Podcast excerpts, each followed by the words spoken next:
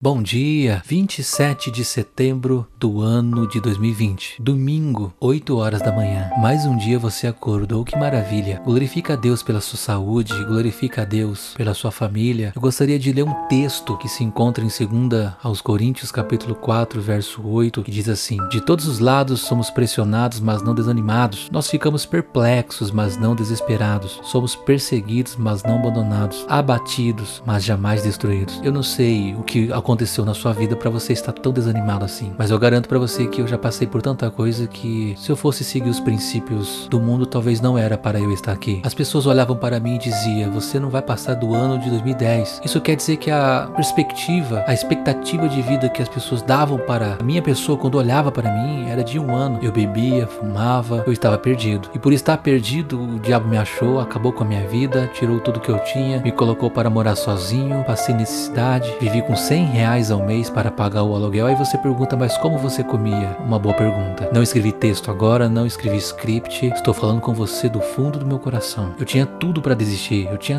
tudo para colocar uma corda no pescoço, para tomar veneno, para embriagar como nunca havia feito e bater o veículo, bater, cair de bicicleta e rachar a cara no chão. Mas Deus havia me escolhido para uma obra, e quando Deus escolhe alguém para uma obra, Deus justifica, Deus levanta, Deus capacita, Deus purifica de todo pecado, Deus escreve uma nova história.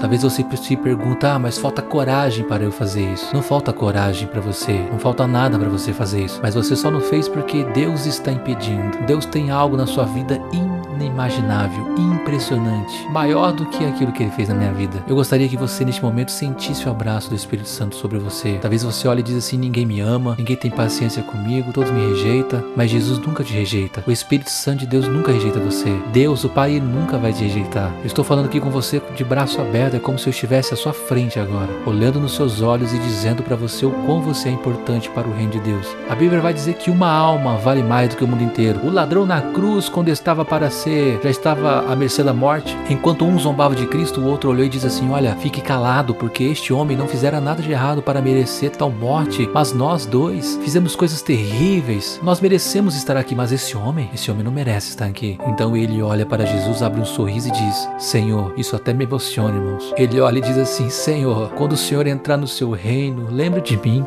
Então Jesus, mesmo crucificado, mesmo com pregos entre seus pulsos, entre o seu tornozelo, ele toma a dianteira, estufa o peito, puxa a respiração e diz para aquele ladrão: hoje mesmo você vai estar comigo no paraíso. Eu sei que você está no fundo do poço, eu sei que você está, parece que você está pendurado agora numa cruz, já não sabe mais o que fazer, parece que você só está esperando a morte. Mas se eu fosse você agora, eu me levantava, iria à frente do espelho, penteava o seu cabelo, passava o melhor perfume, colocava a sua melhor roupa, esperava a hora do culto, vai até a igreja, agradeça a Deus por você ainda estar vivo, porque foi Deus que impediu você de cometer tal atrocidade contra a sua vida. Se ninguém te ama, eu amo você. Se ninguém se importa com você, eu me importo. Mas não cometa isso que você está pensando. Não faça isso. Existe alguém na igreja que ama você, que se importa com você, que vai orar por você. O pastor vai receber você de braço aberto. Eu não estou pregando placa de igreja alguma. Eu não falei nome de igreja. Estou dizendo para você ir à igreja, qualquer igreja que você quiser. Peça socorro, peça ajuda. Eu tenho certeza que lá você vai receber o abraço que você nunca recebeu na sua vida. Lá você vai chorar como nunca chorou. E eu tenho certeza que Deus pode escrever o seu nome no livro da vida e fazer de você mais do que vencedor. Olha, eu estou orando por você. Deus abençoe, em nome de Jesus.